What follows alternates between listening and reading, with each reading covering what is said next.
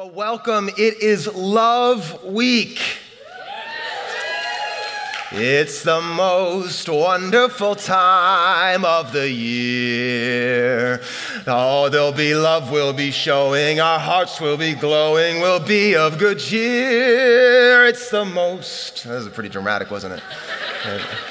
Some of you are like, dude, it's September chill out on the Christmas music. My wife, if I sing another verse of that, she will have our Christmas tree up by the end of the day. So let's just pump the brakes. Anybody like that? You're like, you're like waiting. The, the air's cold and you're like, I better decorate, right? Anybody like, I know you guys are crazy.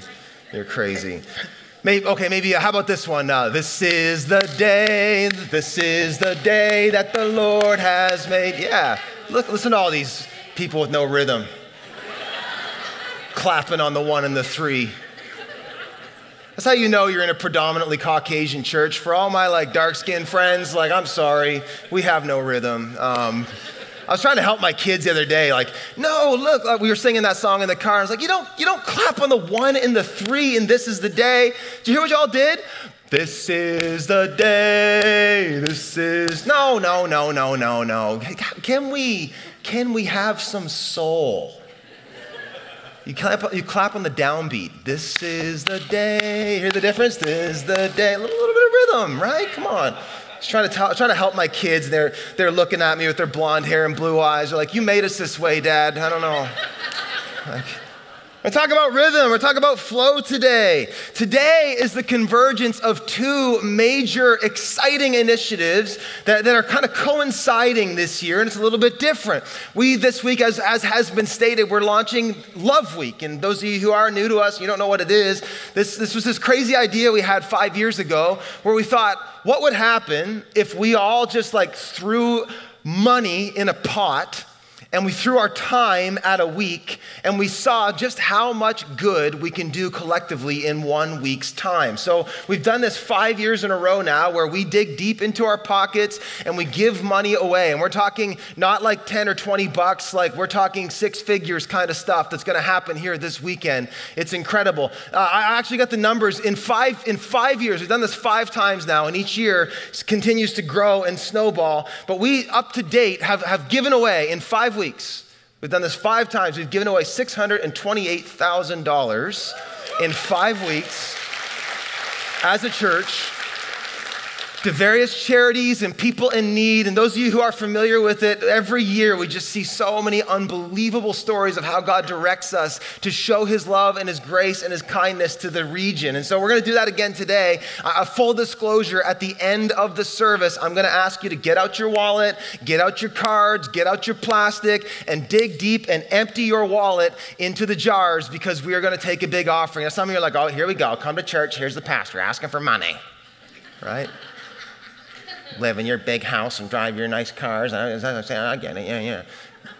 Every dime that's coming in is going out. I'm not getting any of this. It's not how offerings work, by the way. I, I, don't, I don't get richer by you giving more. That's not how it works. I wish it did. You, I'd have these super long offerings every week, just like 20 minutes, 25 minutes, just cranking and grinding. Well, it's not how it works.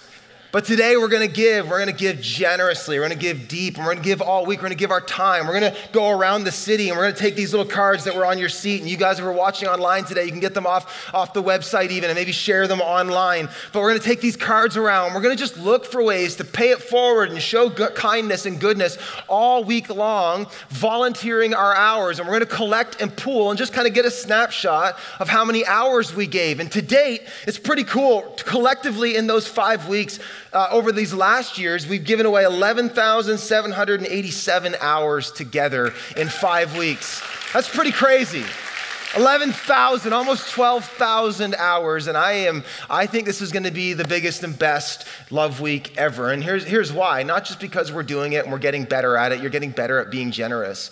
But this year, we're seeing it converge with another initiative we have on the go.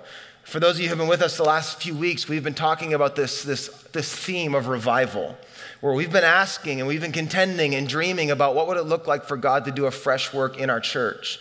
That we actually want to receive a new deposit from God. We want to receive more from God. We're getting in this posture where we're hungry Amen?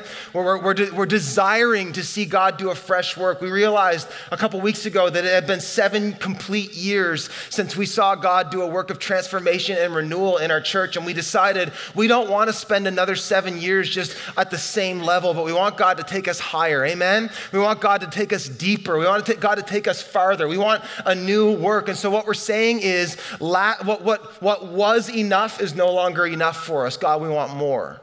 And so we've been contending for this revival, renewal in our hearts, renewal in our families, renewal in this church, renewal at our locations, and that we hope that it gets so hot and so amazing and so powerful that, that what God does in us actually spills over through us and it works unto the ends of revival in our region. We want to see tens of thousands of people. Like, I want a great awakening in Atlantic Canada. Does anybody else want to see that? I want to see 100,000, 200,000 people come to follow Jesus just out of nowhere. And I believe that's going to start when the church gets activated. And so today we're seeing that those two things, they're connected. And I want to just put that before you up front. I'm going to be quick, and I, but I want to teach and show this connection between, between what we do for others and what we release on the earth and God what he releases to us. That there's actually a connection, I believe, this year to how we treat Love Week, connected to our prayers and our desire to see God do something new in us. That, that maybe another way to say it is that, that what happens through us is going to determine what happens to us. That how we respond this week is connected to how God does what we're asking Him to do in us. I very much believe that this year, like never before, is connected as an offering, not just to the world around us. And, and listen, I could get up here and I could list off all the, all the charities and all the organizations that we're going to be supporting and their worthy causes. And maybe you're here today and you're not a person of faith. Look, you should participate too because it's going to help people, and that's a great reason. But, but for, for us who are contending for revival, I actually think there's another layer to this this year that maybe hasn't been as present in the past. And I believe this year more than ever isn't just an offering to help others, but it's an offering that calls on God and says, God, we want more of you. Here's my faith. And so I believe that we're connected and we're seeing a connection between what we do and how we meet others' needs and how God meets ours. And to look at that, I want to look at how the flow of God's grace happens in our lives. And I just read the story of a woman who the Bible says in 2, 2 Kings 4, she was this widow. We don't know how long she was a widow. We don't know how long that she had been living like that. But to give you some context, I mean, being a widow and a single mom is a hard thing even in our day. These are the, probably, probably, I mean, the single moms we have in our family, in our church family, you guys have an incredible load upon you. Now, multiply that in their day because a, a widow generally did not have any source of income. They didn't, they didn't work, there was no real job opportunities. And so when the husband died, really your, your resource and your source of income went with him. And so here we have this woman who now we find had been living on her own with her two sons after her husband, who was a prophet, passed away. And we find that now she has got to the point where the creditors showed up at her door and come knocking on the door, and they're about to come possess her sons. Now you think, well, how can that happen? Well, in that day, if a person got desperate enough, you could actually offer your children as a security on taking a loan. Now, it sounds pretty savage to us, but that was an actual thing back then. This doesn't mean that she didn't love her kids. In fact, we're gonna, we're gonna find out quite the contrary. But this meant that she was in such a desperate place and in such a desperate form that she'd literally exhausted all of her other options. She'd sold off everything, taken multiple loans in the hopes that something would shift and she'd be able to get above the demands on her life. But over and over, it seemed like setback after setback after setback to where she found herself. We don't know how long it took, but she found herself in an insurmountable deficit.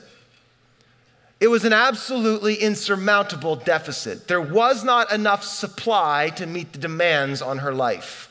You ever been in the deficit? Yeah, there's like a, a, an, an, audible, uh, yes.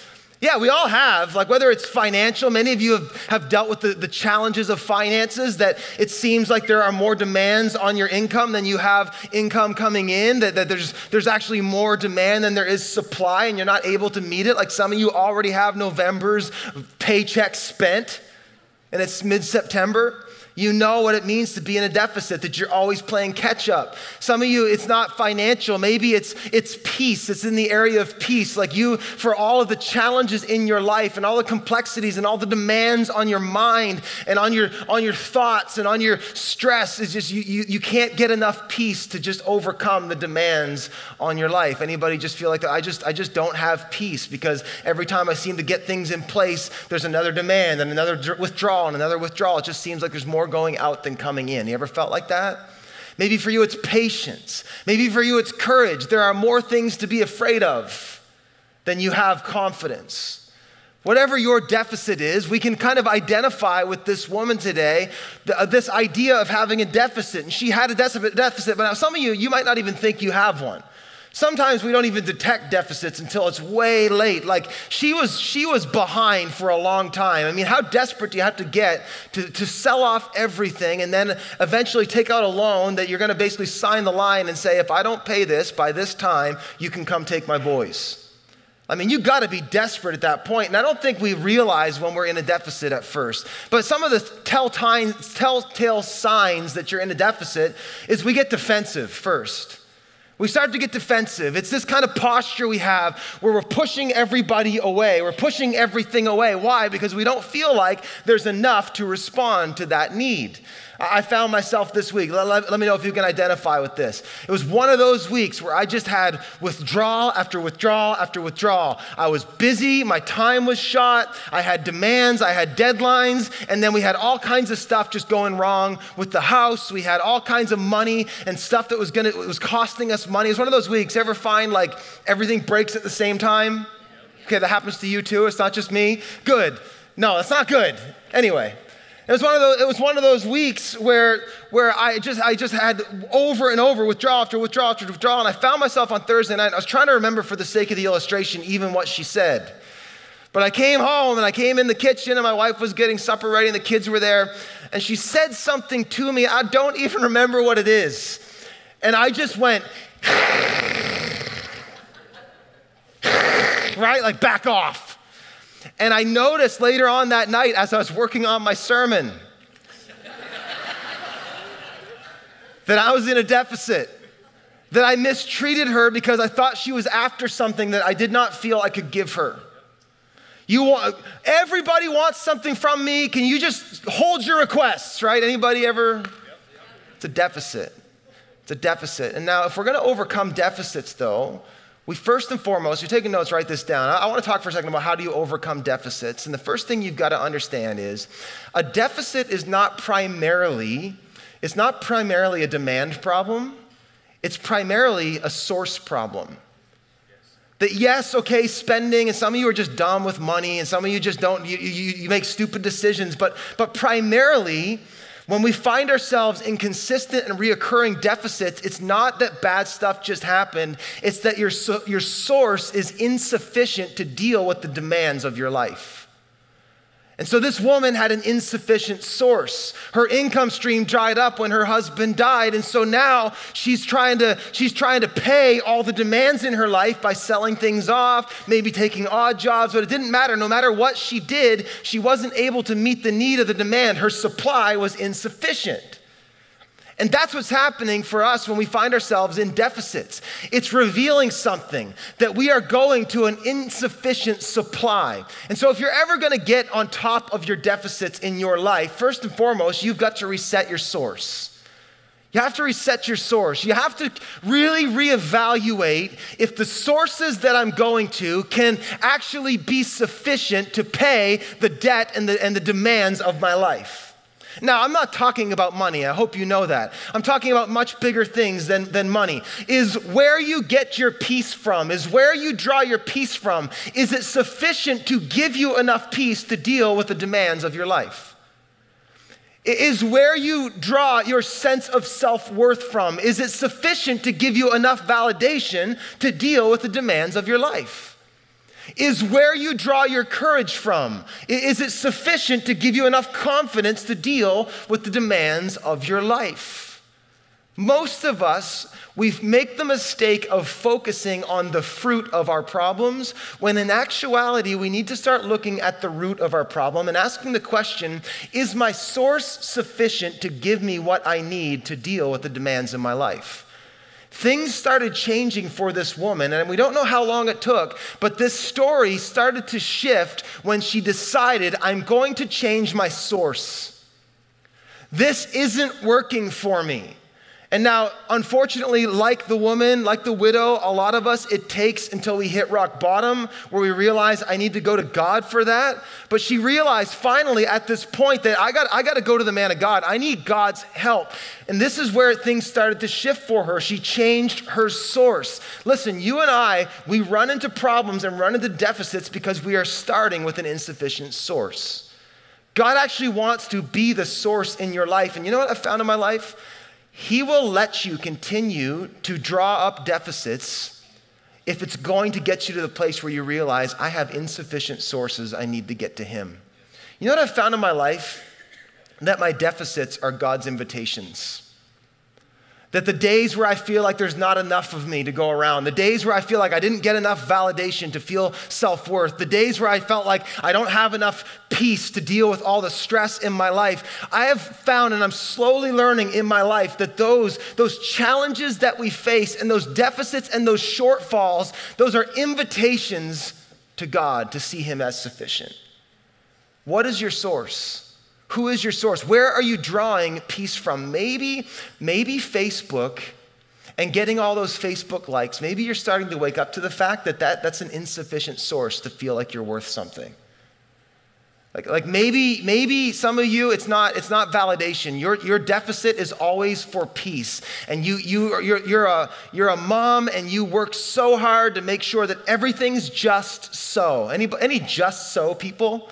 It just everything's got to be in its place, everything's got to be in order, and you work so hard and you grind so hard, and that's okay and that's good. But what you the mistake you make is you, you you're actually trying to draw peace from having everything in its rightful place. But I've found in my life, and I suspect you're starting to find this in yours, that, that you can't control the things that happen in your life. And you need, a, you need a source of peace that is greater than you just having everything in place. You need a source of peace that surpasses the demands upon your life. What is your source?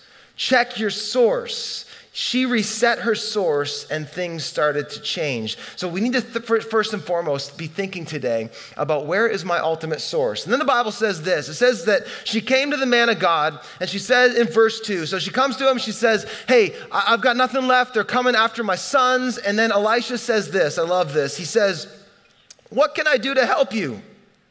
And then, and then I love this. Watch this. He says, What can I do to help you? Elisha asked. Tell me, what do you have in the house? Do you notice that he didn't let her answer? I think that's funny. That, that, makes me laugh. Like I picture, I picture him like answering the question for himself. He's like, "What can I do to help you?" And then he sees that, "Oh yeah, you're the you're the girl that sold everything, and now your kids are, are going to be repossessed. So uh, let's let's you've tried. Okay, we're not we're not going to save your answer." He says, what, what can I do to help you? And then look what he does. He asks her a question, and this is so critical. Look what he says. He says, Tell me, what do you have? What do you have? What do you have in the house? Now, note her answer. What does she say? Say it out loud. nothing. I got nothing. I have not a thing. I have nothing, she says. And then there's a, bring that scripture back up actually, because there's a, there's a cool apostrophe in there. She says, nothing at all, apostrophe. Now I picture Elisha sort of just standing there like this, waiting. Just that awkward, awkward pause. You ever like, ever be in a conversation with someone like just, they just leave you hanging and they're like, they wait until you say something else?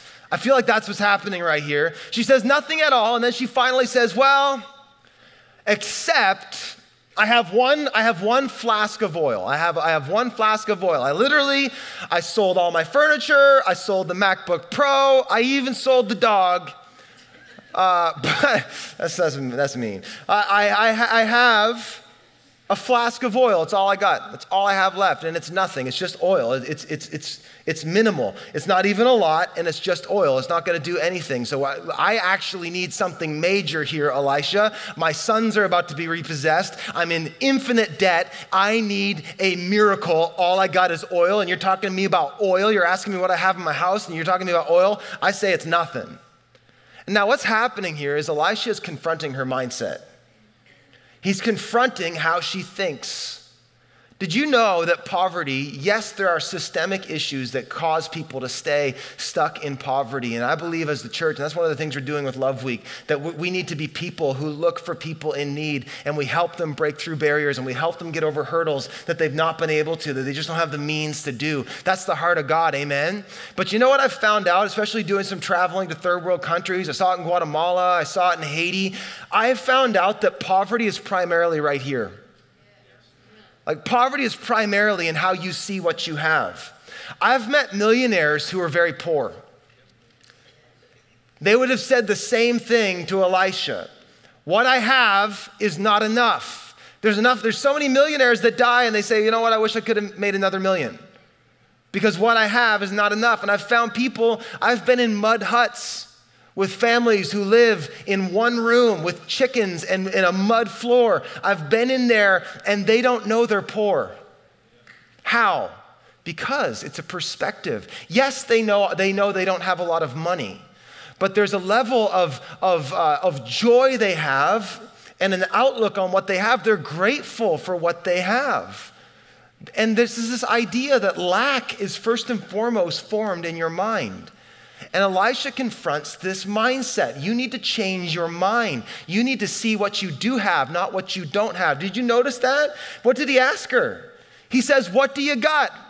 He didn't start with, What's your problem? Did you notice that? He didn't say, Okay, how much debt do we have? Oh, wow. Yeah, you're in trouble. He didn't do that, did he? He said, What do you have? He wasn't worried about what she doesn't have. And this is a shift we have to make if we're going to see God start blessing our lives. The blessing doesn't come in what we don't have, God always starts with what we do have. We have to change our minds. Look, I, I think that, this, that, that Love Week is an opportunity for us in the, in the region to start confronting that have not mindset. There is a have not mindset in the Maritimes. I've actually heard it literally said, We live in a have not province. What? What? Have you seen what we have? It's amazing. We have to change our mind. What do we have? We have amazing people. What do we have? We have like the craziest like housing market ever. What I have I, is, is incredible. Like I have a yard. what? We have the most beautiful river system ever. We have the highest tides in the world. We have the most glorious culture. And we have incredible weather most of the time, right? Like, not most of the time, but we have it's, it's enough. It's enough. We got to change our mindset. And Elisha tackles her mindset and he says, Listen, if God's going to do something great, it's not in what you don't have. He wants to take what you do have and multiply it. And here's the thing like some of you, some of you, you're thinking, I need a miracle. You know where miracles start? They start in what's left. They start in what's left. Uh, we pray wrong. We come to God and we say, God, I need a breakthrough in this area. You know, some of you, some of you are, are, are praying for, for, like, for, for God to just kind of airdrop something out of the sky. That's not how it works. God's deliveries aren't by parachute. That's not how it happens. They're grassroots. They come up from within. God always uses a remnant. When we get talking about revival, every revival that's ever happened has always happened through a small group of people. It's always happened when it looked like the church was dead and it looked like the church was dying. There was a small little group of people, almost hidden, that God touches. And up from within, He gets their heart and they start overflowing and, and bubbling over and it pours out into the streets. And then all of a sudden, people catch on and it compounds. God multiplies what's left. And so some of you are already thinking, like, how can you ask me to give? I'm a college student. I got nothing. Or some of you are thinking, you know, I, am on, a, I'm on a fixed income. I've got nothing. The question God would ask you is, what do you have? What do you have? He's not asking you to give something you don't have, and He's not going to give you, He's not going to deal with what you don't have. He wants to do the miracle with what you do have. See, the breakthroughs come not by God giving us what we don't have, it's by us giving Him what we do have. That's super important because God is looking at your house right now. He's looking at your life right now. He's saying, I see all kinds of miracles if you just put it in my hands. I see all kinds of spaces and places that I could do something amazing if you would just trust me with it. Don't call something nothing that God wants to make an exception. He can do that. And I've seen that. I saw that in my own life. Listen, when I started as a senior pastor here, I did not feel equipped for the job at all. I was 29 and I was heartbroken and I was not in a space or a place. But you know what I did? I offered God what I do have. God, I'm not capable. God, I don't know how to take a church through this grieving process. God, I don't know how to do these things, but I'm available. Use me. Use what I got. Have you seen that in your life? Like the times, that, that's why that's why it's so significant when you come to church and like you just started coming to church and you signed up to, to serve and we we put a red shirt on you and it seems like such a small little thing. But I'll tell you something when you give God the small little thing, you trust Him with it over and over, what He does is He does big things in your life. That's how He works. He's a multiplier. See, we got to learn how to, how to do math. With God, it's not one plus one equals two, it's my little bit plus Him equals a surplus. That's how it works. It's divine mathematics. So she actually brought what she did have. If you're, if you're taking notes, some of you are like, you're, you're like OCD and you want the notes. Here, here's the second thing we need to do if we're going to overcome deficits in our life is you need to reset your source and then you need to recognize your something. Everybody has a something. Whatever it is you're looking for. Like some of, you, some of you are praying, some of you are praying for a spouse. You're probably walking past them every day. He might be sitting beside you right now, or he might be sitting around in your section right now. You're like, oh, oh, oh. God has placed the miracle within reach. I just want to say that. God has placed the miracle within reach. It's already in your hand. You got to give it. He's a God who uses a remnant. He takes what seems insufficient and inadequate and he makes it more than enough. Read your Bible. He did it in Genesis. He took Noah. He took one family who, who, who just said, I'm available, and he saved humanity through him. Look at, look at Moses. He, he, he raised up Moses, this guy who was, a, who was a fugitive and a murderer, and God calls him and says, I'm going to I'm going to save my people from the hand of Pharaoh. And Moses, what did he say to him? He says, I have a speech impediment and I have a stick. A stick. that's, that's not in the Hebrew, I don't think. Um, and, and then he says, What? He says to God, He goes, uh, how, how are we going to do this? And God says, What? He says, What's in your hand? We'll use your stick. God can take your little bit and make it more than enough. He just can. I want to challenge some of you as we get ready to give here in a couple of minutes. It's not, it's not about like whether you're able to write a big check, it's what do you have? And being willing by faith to use it. So let's, let's keep going. Let's, let's, let's finish the story. She, it, says, it says that he says, Tell me what you do have in the house. Nothing at all, well, except the flask of olive oil, she replied. And Elisha said this Borrow as many empty jars as you can from your friends and your neighbors. Then go into your house with your sons and shut the door behind you. Pour olive oil from your, the, from your flask, there it is, from your flask. Pour out what you have from your flask into the jars setting each one aside when it is filled. So she did as she was told. She did as she was told. That's huge, obedience. Her sons kept bringing jars to her. And she filled one after another, and soon every container was filled to the brim. Wow, what a, what a, what a, what a miracle. Bring me another jar, she said to one of her sons. There aren't any more, he told her. And then the olive oil stopped flowing.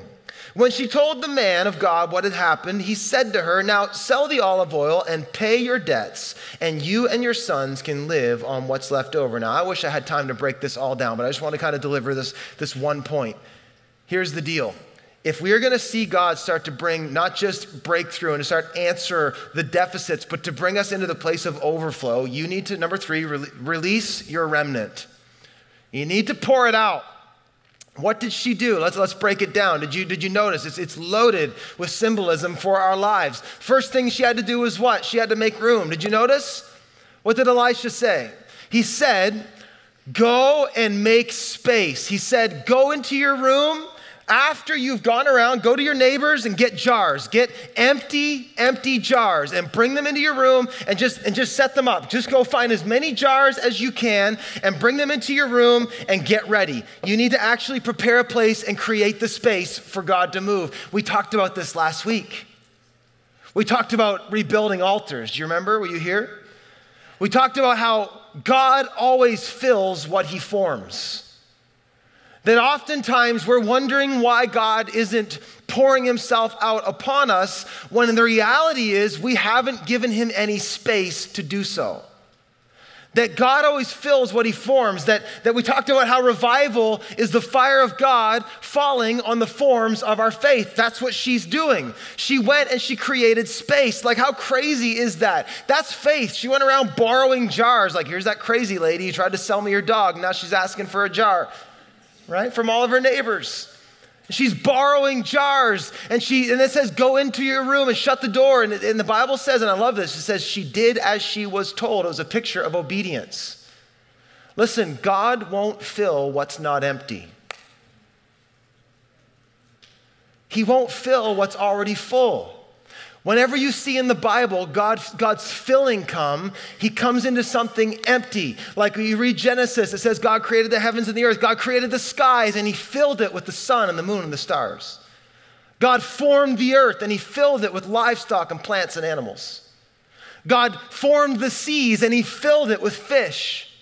God formed the man and the woman, and the Bible says he filled them with the breath. God always fills what he forms, but here's the trouble most of us run into. We live our lives packed so full that there is no room for God to fill us. And then we wonder why God isn't doing a new thing in us and God isn't giving us what we need. Like some of you, you struggle so bad to just find peace. You have anxious thoughts all the time. And then you come into a season where it goes into overdrive and you're like, just, just fear is just flowing out of you. And you're like, God, help me. God, where's your peace that passes all understanding? And God says, I would give you peace if I had somewhere to put it. But you're already full. Like, what did you do today? You got up, you listened to some random trashy music, and then you watched Desperate Housewives and chased it with CSI, right? And then you, you chatted with your girlfriends and you just vented all your issues.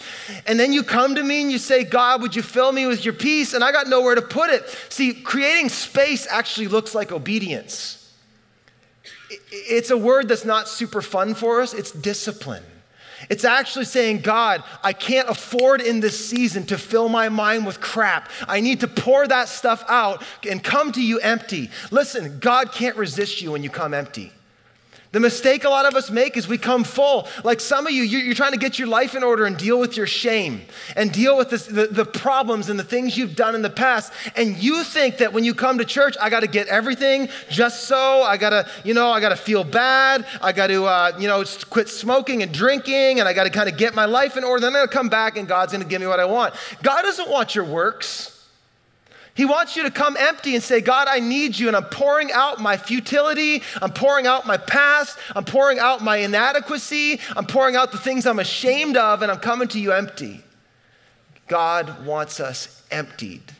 He wants empty vessels. That, uh, we, need to, we need to park there one of these weeks and just talk about creating space. Listen, God will fill the space you give Him, but some of us are we're so packed like, think about your time. I got no time. I got no time. I got no space. It just seems like I'm chasing my tail all the time. What would happen if you just gave God a little bit of space in your life? Like in the morning, you say, you know what? I'm going to get up 30 minutes earlier, and I'm going to pour that time out, and I'm going to give it to God and see what He does with it. Empty spaces.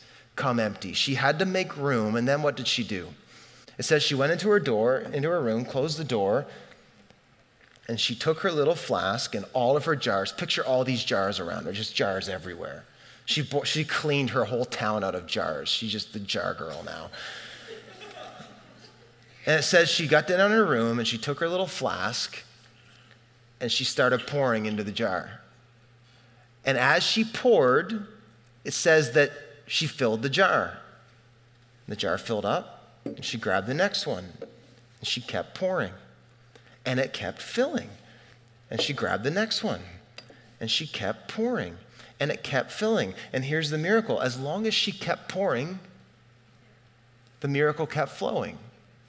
And it was only when there were no more containers did the oil stop flowing. Do you see that? God will fill what you form.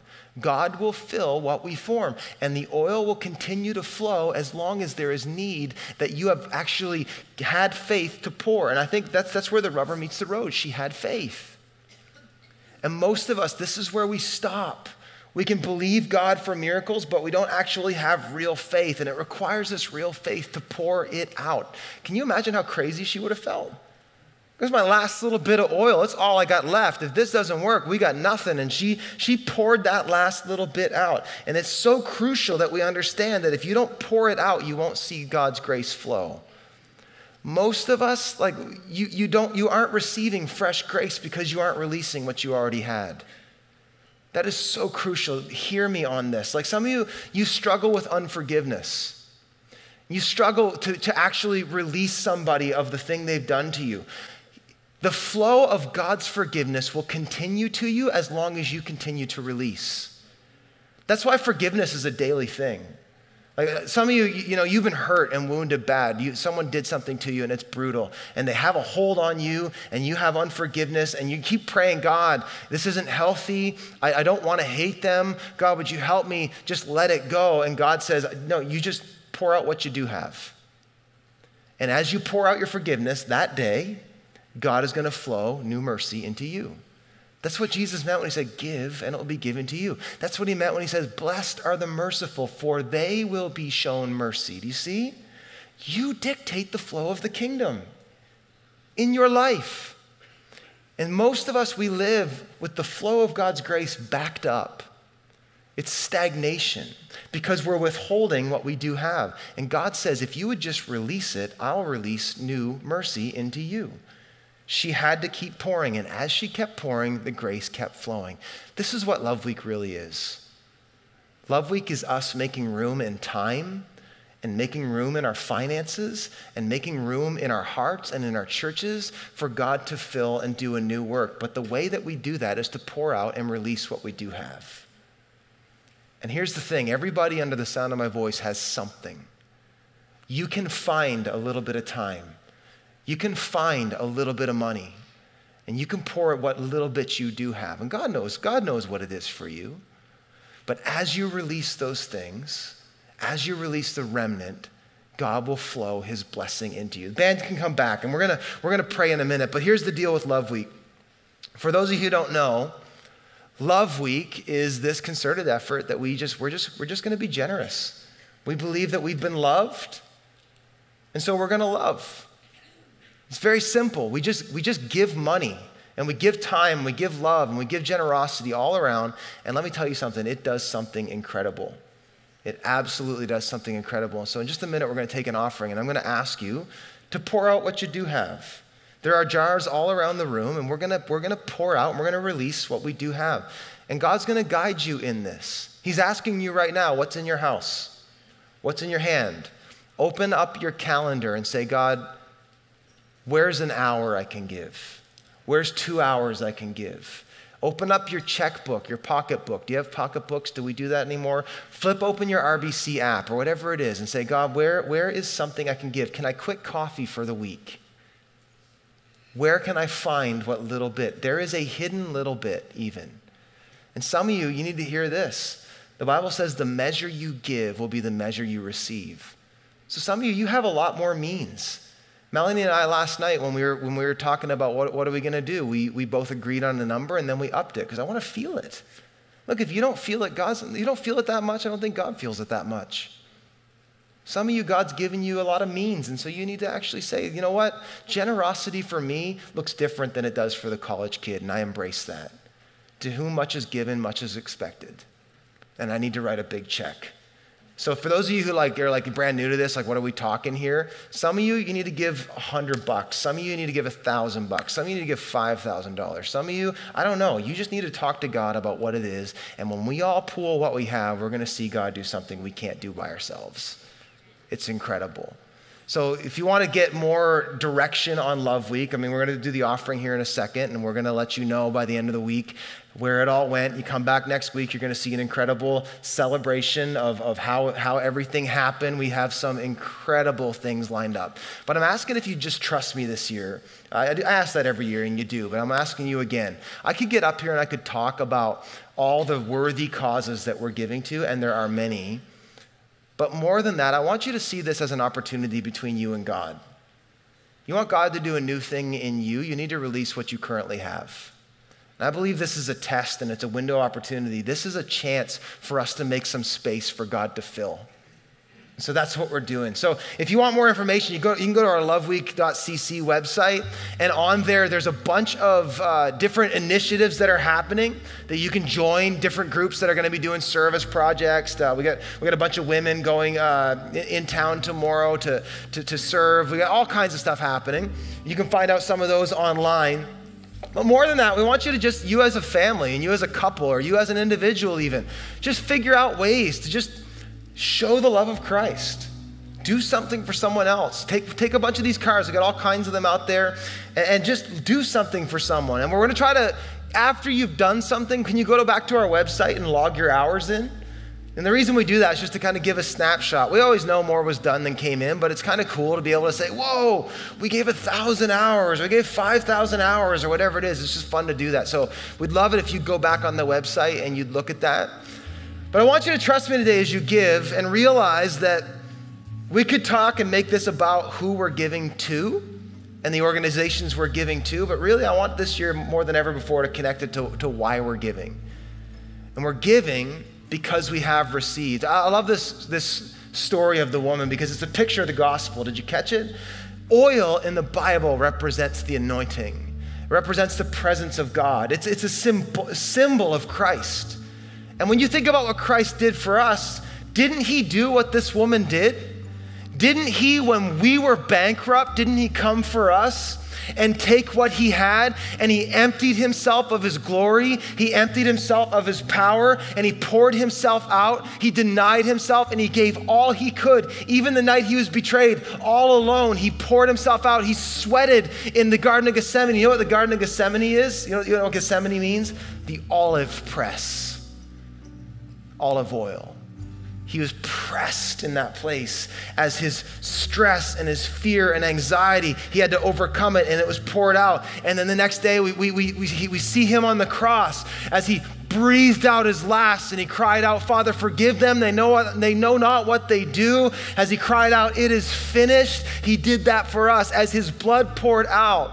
That's mercy and grace flowing. And here's the good news it never stops flowing. And so you and I today can receive. Here's, here's the, the bottom line the gospel sets us free from lack. The gospel sets us free from lack. I can be generous. Why? Because I look at the cross and realize I've been given much, I can give much. I look at the cross and realize that if He died for me, He's going to take care of me. If He provided for my eternal soul, He can provide for my daily bread. Amen? That's why we look at the gospel, and this is a picture of the gospel. So this year, I want, maybe like never before, to just put that added connection on this love week is, is for St. John. We've even got it on the back of the back of our, our, our thing here. It says for St. John. The ones in Halifax says for Halifax. And Love Week is very much for that purpose, but, but I wonder if this year we can add another hashtag and just put it first and say, for Jesus, like for the Lord. And what for you is a gift and a sacrifice this year that says, God, I want more of you. I want more of you in my life. I want more of you in my family. I want more of you in my church. What would, what would happen if we just approached it this year uh, that way? I think, I think we'd have the biggest and best love week ever, and I believe we're going to. I think God's already stirring your hearts and you already know what to do. And so here's what we're going to do. We're going to sing, we're going to celebrate. I'm going to pray that this, this, this offering would be multiplied, that God would take our little bit, and that this week would serve as a remnant. Amen? that this is a week. It's, it's, a, it's, a, it's one week we're giving, but we're asking God as we put it in your hand that you multiply it and that we hear stories for years about, you know, it was Love Week that happened and you guys did that and God just planted a seed and I came around and I gave my life to Jesus and He, he, he transformed our whole family. We're believing that there's going to be ripple effects. It's a remnant. This is a remnant, and we are a remnant. What if, what if King's Church was a remnant in the region, and that Love Week is just the beginning of the flow of God doing a new work in the region? Maybe we're a remnant. So I'm going to pray, and I'm going to invite you. There are jars around. If you can't get the symbolism, I can't help you.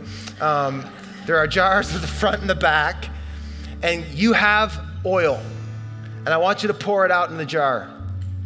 Whatever that looks like for you to pour out, I want you to do that. Now, some of you, you literally don't have something to put in the jar. You have plastic cards, and we have jars set up at the table next to a debit machine and a Visa machine, and you can pour out by swiping. So, whatever you got to do. And so, you can go right there after I'm done praying. The band's going to play, and I'm just going to let you get up and start coming. And we are going to pour out what we have. So, let's stand and let's pray. And you guys can get ready to respond. Let's ask God to do what we can't do ourselves. So, Father, thank you today for this opportunity. Thank you today that there's new mercies every single morning. And Lord, right now we get in the flow of your goodness and your kindness and your grace. We remind ourselves about the cross of Jesus that we have received, therefore we can give that we have been loved much, so we can love much. We have been given much, so we can give much. So, Father, we just remind ourselves of the gospel. We set ourselves, uh, we, we, we remind ourselves that you have set us free from lack that we have all that we need and that you are faithful to supply not just what we need, but even more, that we can live in the overflow and abundance. So, Father, with great faith and great obedience, we make space and we pour out what we have. And Lord, we ask that you would take this offering and you'd multiply it for your fame in this region. Lord, would people be talking about Jesus this week? Lord, we pray that it would go beyond people saying, Hey, have you heard about that crazy church? We ask that this year, more than ever before, people, people would, would move from talking about King's Church to talking about the King of King's Church church and they talk about Jesus and that there be conversations in the offices and conversations in the bedrooms and conversations in the dorm rooms and conversations at the bus stop that go to the Savior, that people would see our good deeds and they give glory to the Father in heaven. So, God, we with great faith bring what we have and we ask that you'd multiply it for your name and your fame. And Lord, we just we just make this a seed, a seed of faith for the new work we're believing you're going to do, Lord. We're asking for revival. And so, in the name of revival and our desire for it, we release what we do have, wanting to see a greater work in a greater measure. In Jesus' name, and all God's people said. Come on, say it like you believe it. All right. Come to all the stations. You can go back there if you have Visa or debit. Come up, come up here and let's let's bring, let's pour out into the jar what we have. Come on. Hello, and thank you for your interest in King's Church's Love Week. It's an annual event we put on where we just try to show the love of Christ in tangible ways. We give away money, we give acts of kindness, we serve, we love on people as best we can all over southern New Brunswick and in the Halifax areas. And so I want to invite you to participate with us. You don't have to go to King's Church be part of this. All the money that we get, all the money that's collected goes back out the door to worthy causes and charitable organizations who are doing great work and experiencing great need. So I want to invite you to partner with us. You can donate. Go to loveweek.cc and jump on board and let's show the love of Christ like never before. Thanks for helping us.